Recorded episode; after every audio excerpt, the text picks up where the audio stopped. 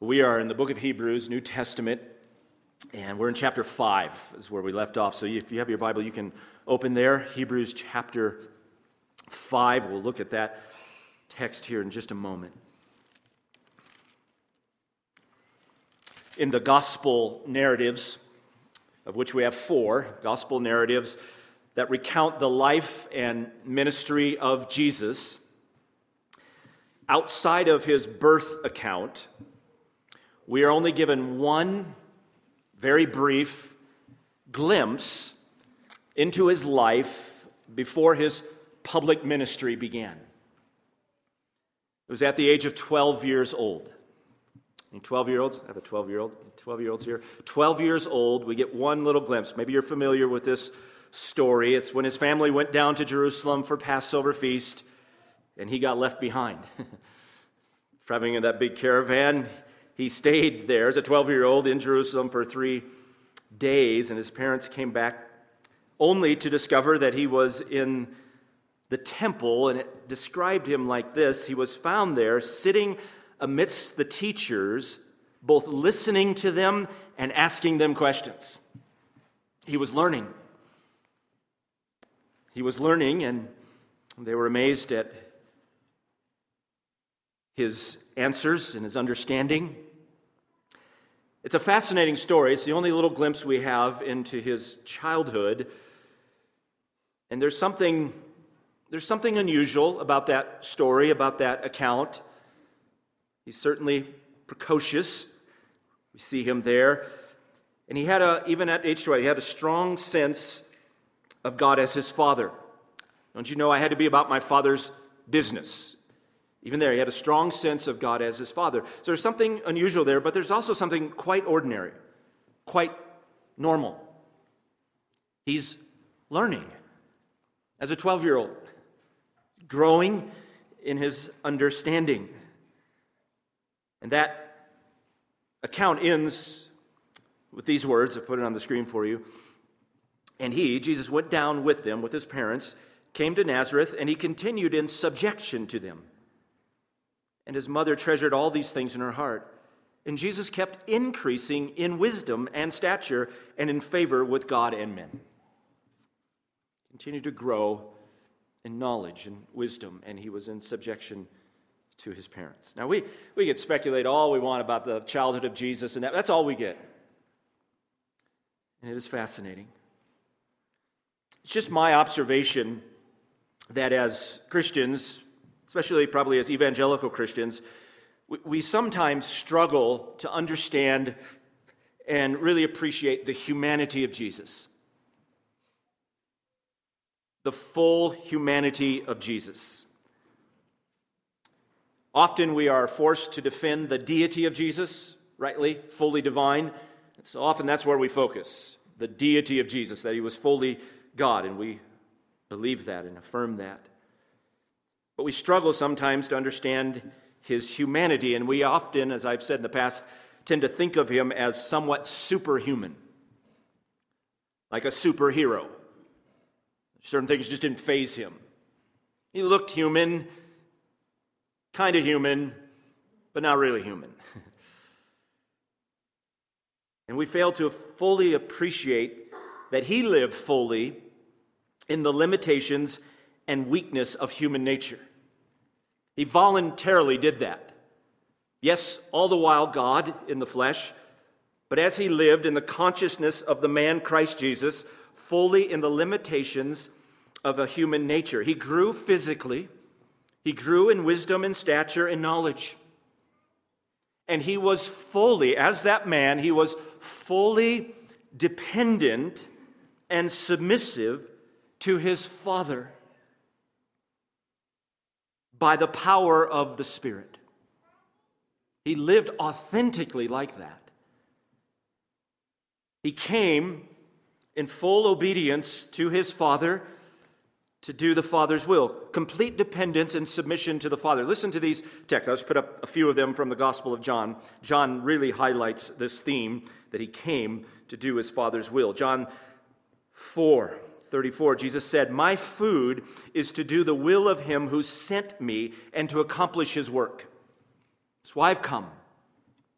John 5 and verse 30. I can do nothing on my own initiative. Just take that in. I can do nothing on my own initiative. As I hear, I judge. My judgment is just because I do not seek my own will, but the will of him who sent me. I came to do his will.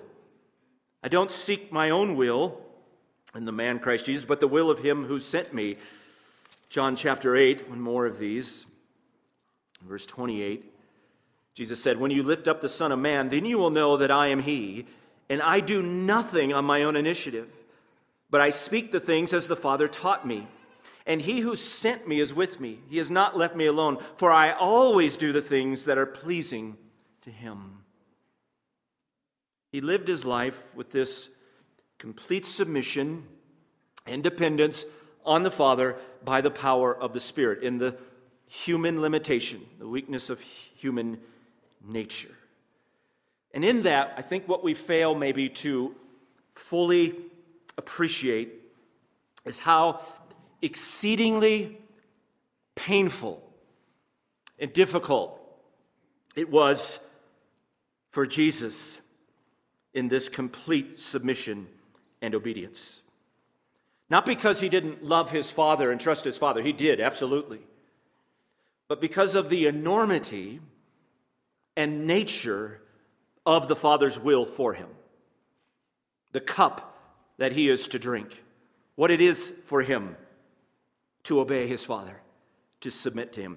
He, he needed supernatural enablement by the Spirit to live the human life of obedience that the Father ordained for him in order to become our Savior. That for us probably is hard to fully appreciate. Again, we often think he was on autopilot from his birth on, and it's simply not true.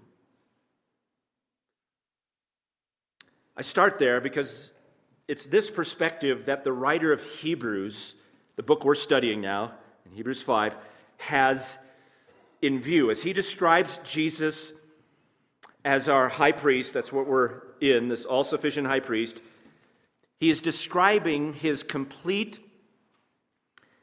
dependence and obedience as the Son unto death, as what qualifies him to become our high priest.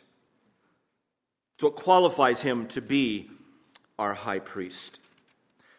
The all sufficient high priest. So we're in this section now of Hebrews, this big section. And that's my title for the big section, The All Sufficient High Priest, chapter 4, 14, all the way through chapter 10, verse 18. It's the heart of his letter as he is going to describe and define and show us the high priesthood of Jesus. And I said many times, it's unique to the book of Hebrews. Nowhere else in the Bible do we get this. And it is a very rich section. He is our high priest. He's going to draw out what that means and the implications. This morning, we want to take one final look at Hebrews 5, verses 1 through 10, as he begins to unfold the high priesthood of Jesus and explains it. He begins by relating it back to the Old Testament high priesthood. He's going to compare and contrast Jesus' high priesthood with the Old Testament high priesthood, where it all began this idea of priest and priesthood. Let me read verses 1 through 10 of Hebrews chapter 5. You can follow here, you follow on the screen. For every high priest taken from among men is appointed on behalf of men in things pertaining to God in order to offer both gifts and sacrifices for sins. He can deal gently with the ignorant and misguided, since he himself also is beset with weakness. And because of it, he is obligated to offer sacrifices for sins. As for the people, so also for himself. And no one takes the honor to himself, but receives it when he is called by God, even as Aaron was. So also Christ did not glorify himself so as to become a high priest. But he who said to him, You are my son, today I've begotten you.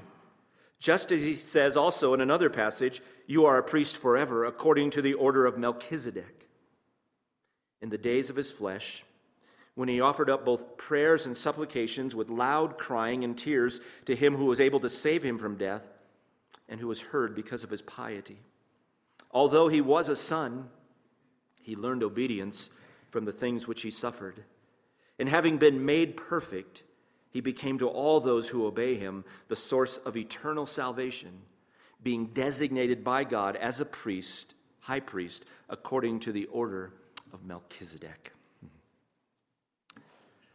the new high priest and the old. So that's what he's doing here in chapter 5, verses 1 through 10.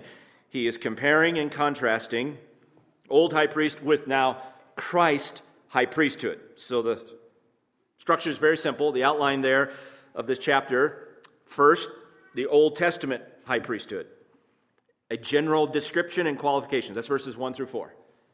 We looked at that. Remember, God, God instituted the priesthood, not any man. This was God's idea. He instituted the priesthood. And the priest, the basic role of a priest is to represent the people before God. He's taken from the people, appointed by God, and he represents the people before God in order to make atonement for sin. That's the great role of the priest, because that's the great need of the people. in my Bible reading this year. I'm, I'm, reading through the book of Leviticus right now. A lot of fun. Leviticus, it's full of details.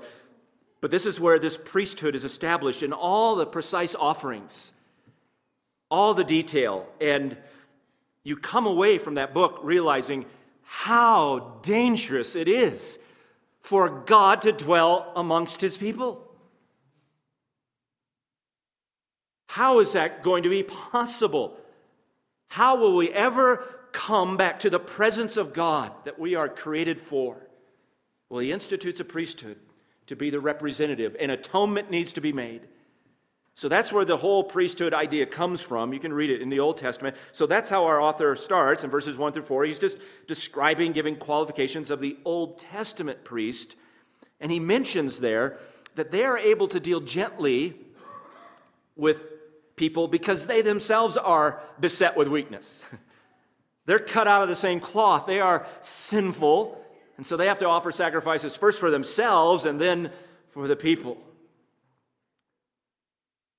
And now the second part Christ high priesthood. And this is what we're looking at verses 5 through 10. Similar, yet much superior. The first, the Old Testament priests simply prefigure Christ.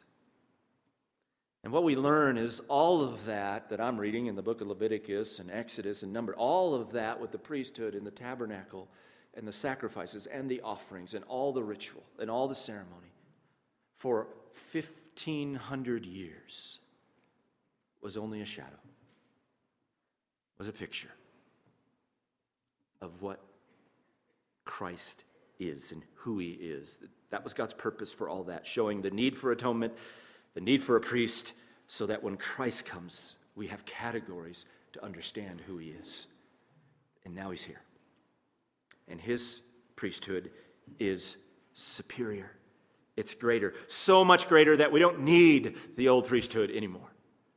We have a final great high priest, our superior high priest. So that's what we're looking at, verses 5 through 10 here, our superior high priest. He's going to give qualifications for the priesthood of Jesus, the superior high priest. He gives, I'm going to list four qualifications for the priesthood, for Jesus to become our high priest. And these parallel what he described of the Old Testament priest, but he's going to do it in reverse order. The point of these verses, 5 through 10, is to show that Jesus has been set apart for a fully effective high priesthood. And he's been set apart through his obedience, his complete obedience. The author of Hebrews is showing us how the eternal, pre existent Son, that's how he opened the letter, that's who he is. How does this one come to be exalted as son and high priest. How does that happen? Jesus, the Son, the Son was not the high priest before the incarnation. He was not the high priest at his birth. He was not the high priest at age 12. He was not the high priest at the beginning and during that public ministry. How does he come, become? That's the language here of Hebrews. He becomes the high priest. There are qualifications or prerequisites. Remember those in school? Before you can take that class, you have the prerequisite. My daughter's doing that in college right now. Before you can take that class, there's certain things you have to qualify before you can take certain things. Now, I, I know probably many of you in this room are engineers. Different types of engineers, I know. But if you want to become an engineer, there are qualifications, there are prerequisites. There's a path to that, right?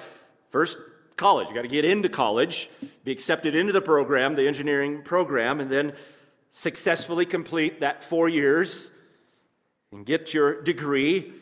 And then, depending on what kind of engineer I know, then maybe work under a, a professional engineer for a certain number of years, and then pass your exams. And then finally, you earn your license. You are a professional engineer. There are prerequisites.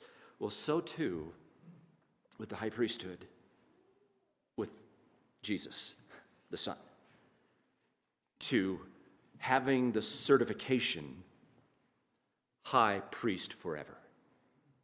Right? So, what were those? That's what he's giving us here. If you can see it through that lens. There are four of them. We looked at the first two, so I'll just mention the first two and then we'll look at the last two. One, his divine designation. His divine designation. God the Father said, You are a priest forever according to the order of Melchizedek. Psalm 110, verse 4. So we thought on that. This is God speaking to the Son, the Father to the Son in the book of Psalms, Psalm 110. That's what's so unique about that psalm. God to the Messiah, You are my Son. You are my Son, and you are a priest forever according to the order of Melchizedek. And we learn that it's upon this exaltation of Christ that he is designated as high priest. God does it, the Father designates him. Now, he starts there because that's where he ended with the Old Testament high priest. They have to be appointed by God. And then he gets right to Christ. So also Christ. And he quotes that psalm. He starts there, but that's where he's going to end also. Look at verse 10 being designated by God as a high priest, according to the order of Melchizedek. So he's going to end there. Now, in between, he's going to give us the steps, if you will, to his high priesthood. These prerequisites to his high priesthood. This is how he comes to be set apart as high priest. This is how he comes to be designated as high priest forever. His designation finally comes at his exaltation but how does he come to that? How did he become a high priest? So here's number two, second qualification his offering. His offering. His submissive life unto death as a his priestly consecration. That's verse 7 we looked at. Which is a hard verse. He says in the day he's referring to his humanity, that is his earthly ministry, the weakness of his flesh in the days of his flesh when he offered up, and that's the key word, he offered up. So it's, it's this sacrificial language of the priest. He's offering up, but here he's not thinking specifically or only of his death. And he's not even thinking here of the atoning value of that death. We're going to get to that. He's, he hasn't got to that yet.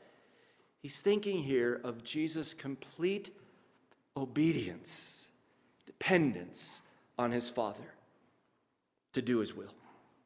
And so he describes it in these ways that he prayers and supplications with loud cryings. It's a way to describe his, his dependence on his Father throughout to submit to his Father's will. That's what he's doing. Now, that's going to climax in the cross, the ultimate obedience of Christ as he offers himself up in obedience to his Father.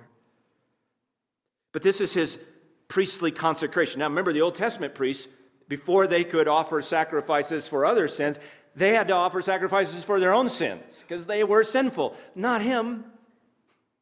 He has no sin. He doesn't mean to make sacrifices for himself. His entire life is that offering.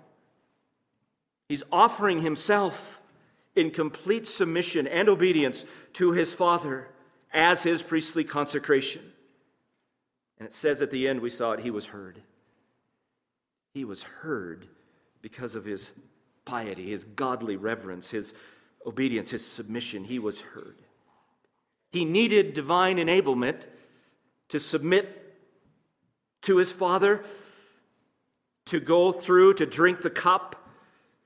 And he was heard. God did answer him, God enabled him, and ultimately that answer will come at the resurrection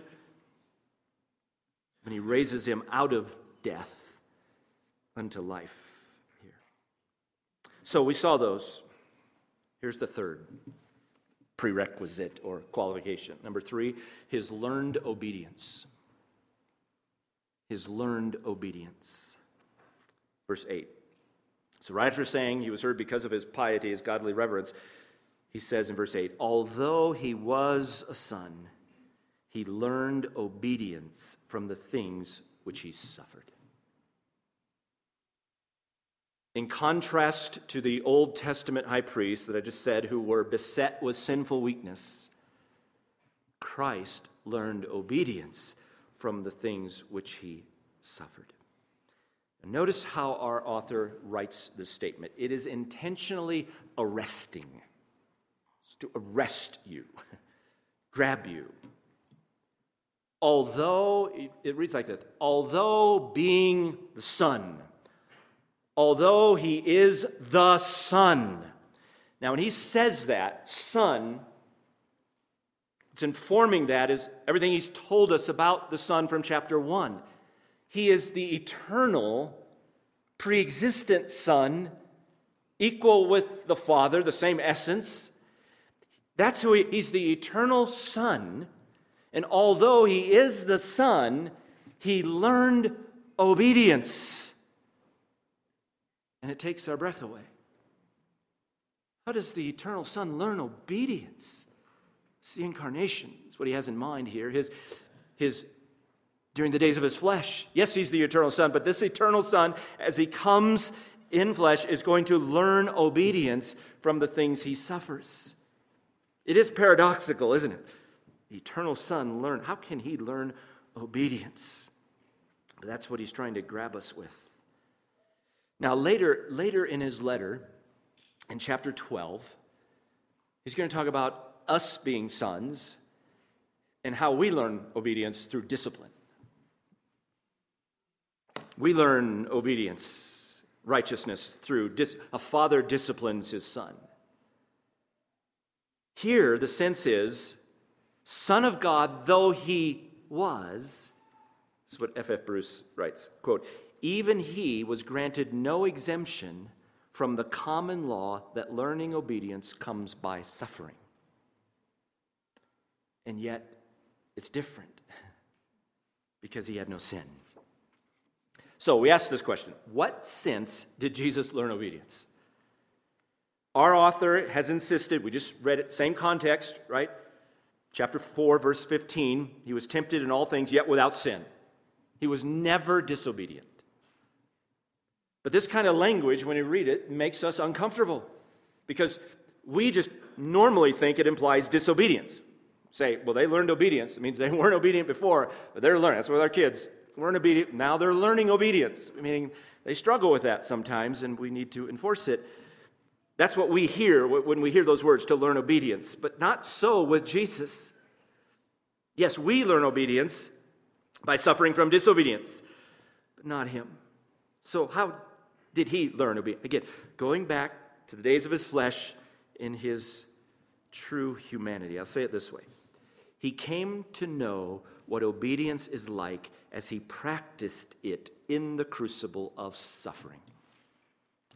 He came to learn it, to know what it is in experience as he suffered he experienced obedience as a proven, tested reality. that he did not have before in his humanity. So, yes, he's learning obedience, not from disobedience to obedience, from untested, unproven to reality, to experience in the midst of suffering of what it is to obey his Father. He learned, he experienced what it is to trust his Father, to patiently endure suffering. Suffering was the teacher. He would not have known, he would not have experienced this obedience except through suffering. That's what he means. He had to learn obedience this way through suffering. So that, I'll say it this way also. Secondly, his suffering occasioned his humility, his patience, and his trust in his Father. It was his suffering that was the occasion for those qualities, those obedience, patience, humility, trust in his Father. John Owen, the great Puritan, writing on this verse says, quote, Through his sufferings, Christ learned obedience as he had occasion to exercise the graces of humility, meekness, patience, and faith. While these graces always lived in him, they were not capable of being exercised in this special way except through sufferings.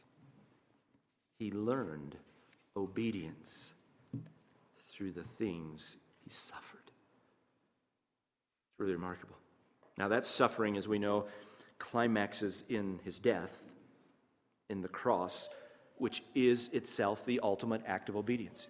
Even, Paul uses that kind of language in Philippians 2 that he became obedient to the point of death, even death on a cross.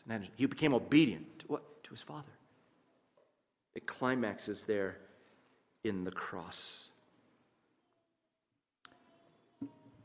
Why was that necessary? Why was it necessary for the man Christ Jesus to learn obedience in his sufferings? to gain this experience, this knowledge of what it is to obey in the crucible of suffering. It was necessary for him to be our high priest. That's what he's getting at. Specifically, to be our sympathetic high priest, the kind of high priest he is. He is fully identifying with us. So, like the Old Testament high priest, remember, he could deal gently because he was beset with weakness. Well, so much more Jesus, not just deal gently, not just have sympathy and attitude, but come to our rescue. To be that kind of high priest because he experienced it. He learned obedience through suffering. He knows what that is. And so he's able to come to our aid. He was like us. He was tempted. We learned back in chapter 4. He was tempted in every way as we are to not trust his father, to not obey, considering the magnitude of what he was experiencing and going through. He had to learn obedience to be our sympathetic high priest. So, so look back there at chapter 4, because this is his application really all throughout this letter as he's showing us the grandeur of Christ, even in his humiliation. Verse 15, we do not have a high priest who cannot sympathize with our weakness, but one who is tempted in all things as we are, yet without sin, which makes him our perfect high priest and our sympathetic high priest. He's, he's able, he, because he obeyed and he, he overcame, he endured it and overcame, he's able to empower us to continue to trust, to continue to obey. So, verse 16, draw near with confidence to the throne of grace that we may receive mercy and may find grace to help in time of need. Draw near, because this is the high priest you have at the Father's right hand. Are you enduring an unusual suffering this morning? Or a difficult obedience that feels really impossible? Draw near. Look who's at the throne. It's a throne of grace. Receive grace and mercy to help from our sympathetic. He knows exactly what it is to learn obedience in the crucible of suffering. That's the kind of Savior we have. So he's saying, draw near, draw near to him. Let's move to number four, last prerequisite qualification. Number four, his perfection. His perfection. So, verse 8 says, Although he was a son, he learned obedience from the things he suffered. Verse 9, and having been made perfect. having been made perfect. Again, we're uncomfortable here because as we read that, it can be confusing. We think, well, if you have to be made perfect, it means you weren't perfect. Move from imperfect to perfect, right? That's not what he means in the moral sense. So it's not moral progress from imperfection to perfection.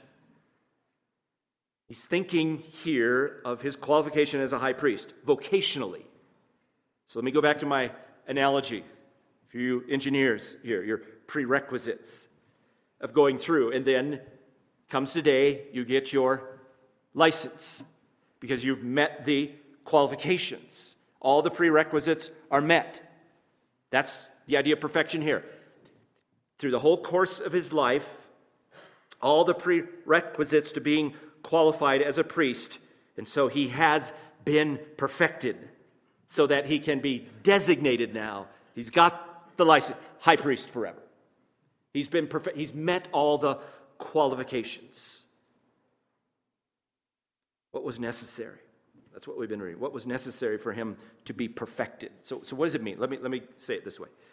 Through his obedient life uh, unto suffering and death, his obedience unto suffering and death, he has become fully qualified, or we could say equipped or fitted as our high priest. He has been made perfect. In fact, that very word, perfect, in the Old Testament, I said I was reading through the book of Leviticus right now, and Leviticus describes the consecration, or we could call it the ordination of priest, when God would set them apart. And the word that's used, it's kind of strange where it says it, to ordain them means to fill their hand. They fill their hand. God's, God's giving them, filling their hand. They're, they're a priest, but how that word is translated in the Greek Old Testament is perfected. It's the same word. This is the word that's used always for that ordination being set apart, filling the hand of a priest. That's what he has in mind. He's not moving from an imperfect morally to perfect morally, and now he's perfect morally so he can be high priest. No, he's all the qualifications, his obedience unto suffering and death, he is fully equipped now. He has been made perfect to be our high priest.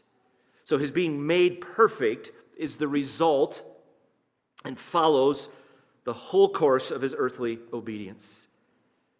Not just his incarnation, his incarnation is the major first step. He has to fully identify with us. But all of his faithful perseverance through the whole course of his desperate life. So, this is what he meant. If you remember back chapter 2, verse 10, he used the same language. Speaking of Jesus, chapter 2, verse 10, he called him the pioneer of our salvation and said, God, in bringing many sons to glory, it was fitting for God to perfect the pioneer of their salvation through suffering. Fully fitted, fully qualified as high priest.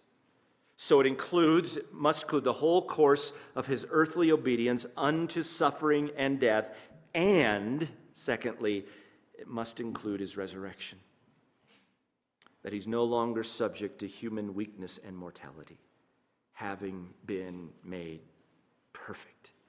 He's going to get to that, but it's implied here in having been made perfect. Yes, obedience unto suffering and death, but then being raised out of death to that indestructible life. Again, in contrast, this is what he's going to go on to tell us in the book. In contrast to the Levitical priest who come from Aaron, they continually have to be replaced because they die. Right? It's just ongoing replacement of the priest. Having been made perfect, Jesus, he doesn't die. He has an indestructible life. That's part of that perfection. His obedience unto suffering and death and his resurrection. He's never removed from office. He holds it permanently, his priesthood. Based on his indestructible life. So if you just peek ahead there, look ahead to chapter 7. We'll get to this as he explains Melchizedek and that whole issue. Come to that.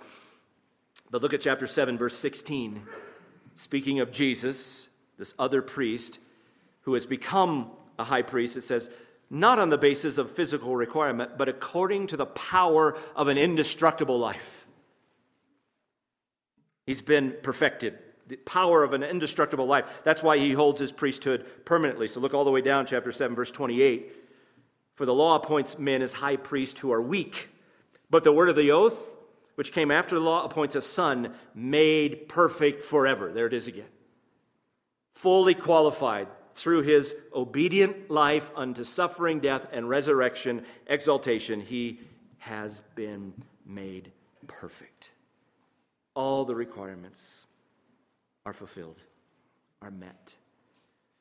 And so, back at our text, it says in verse 10 being designated by God as a high priest according to the order of Melchizedek. All the prerequisites are met. He is fully qualified, and now, having been made perfect, fully qualified, he is designated. He's appointed. Upon his resurrection exaltation, he's appointed high priest forever, according to the order of Melchizedek. Which he's going to go on and say, I've got to explain that, because that's pretty obscure. And it is. And he's going to go on and spend a chapter to explain. And then he's going to explain what's it mean that he's our high priest forever? What's he doing? What does that mean for us? So that's what he's going on to explain. We'll get to see it in its richness. But for now, I want to finish. Just lastly, we'll look right here because he hints at it right here with the outcome. Having met all the prerequisites, having been perfected and designated, notice what it says right there in the middle of verse 9. Having been made perfect, he became to all those who obey him the source of eternal salvation. There it is. I'll say it like this He is the source of eternal salvation, that is, an unending enjoyment of life in the unhindered presence of God. That's our salvation. And it's eternal. This is what he's going to go on to explain in more detail the nature of this salvation and how how he has become the source of it. But just enjoy it right here. He has become, he became to all who obey him the source of eternal salvation. Again, in contrast to those Old Testament priests and the Old Covenant and those sacrifices, it was always temporary. God made provision for a temporary atonement, a temporary covering of sins so that the people are not destroyed. It's symbolic, it's outward, but it had to be repeated over and over and over again. That day of atonement that I was reading about this week, Leviticus 16, once a day that the writer of Hebrews is going to have in view, so much of what he explains was every year. And the priest, the high priest, would go in and he'd have to shield his going in with incense picturing the presence of God there, and he's going to go in and just, he's going to go in and he's going to sprinkle blood on that atonement cover. And then he's, he's, he's getting out. And then next year, same day, same time, do it again. And then get out. Year after year after year.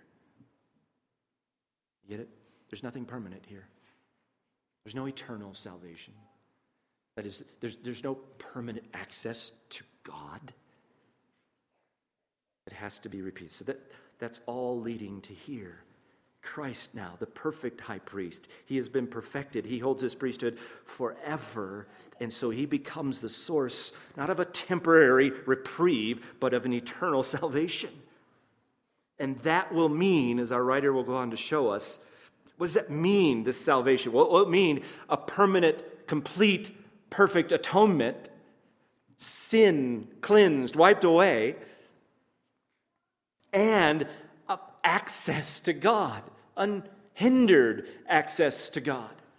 That's what that will mean, this perfect salvation or this eternal salvation. And He is the source of it because He is the only high priest who has been perfected this way.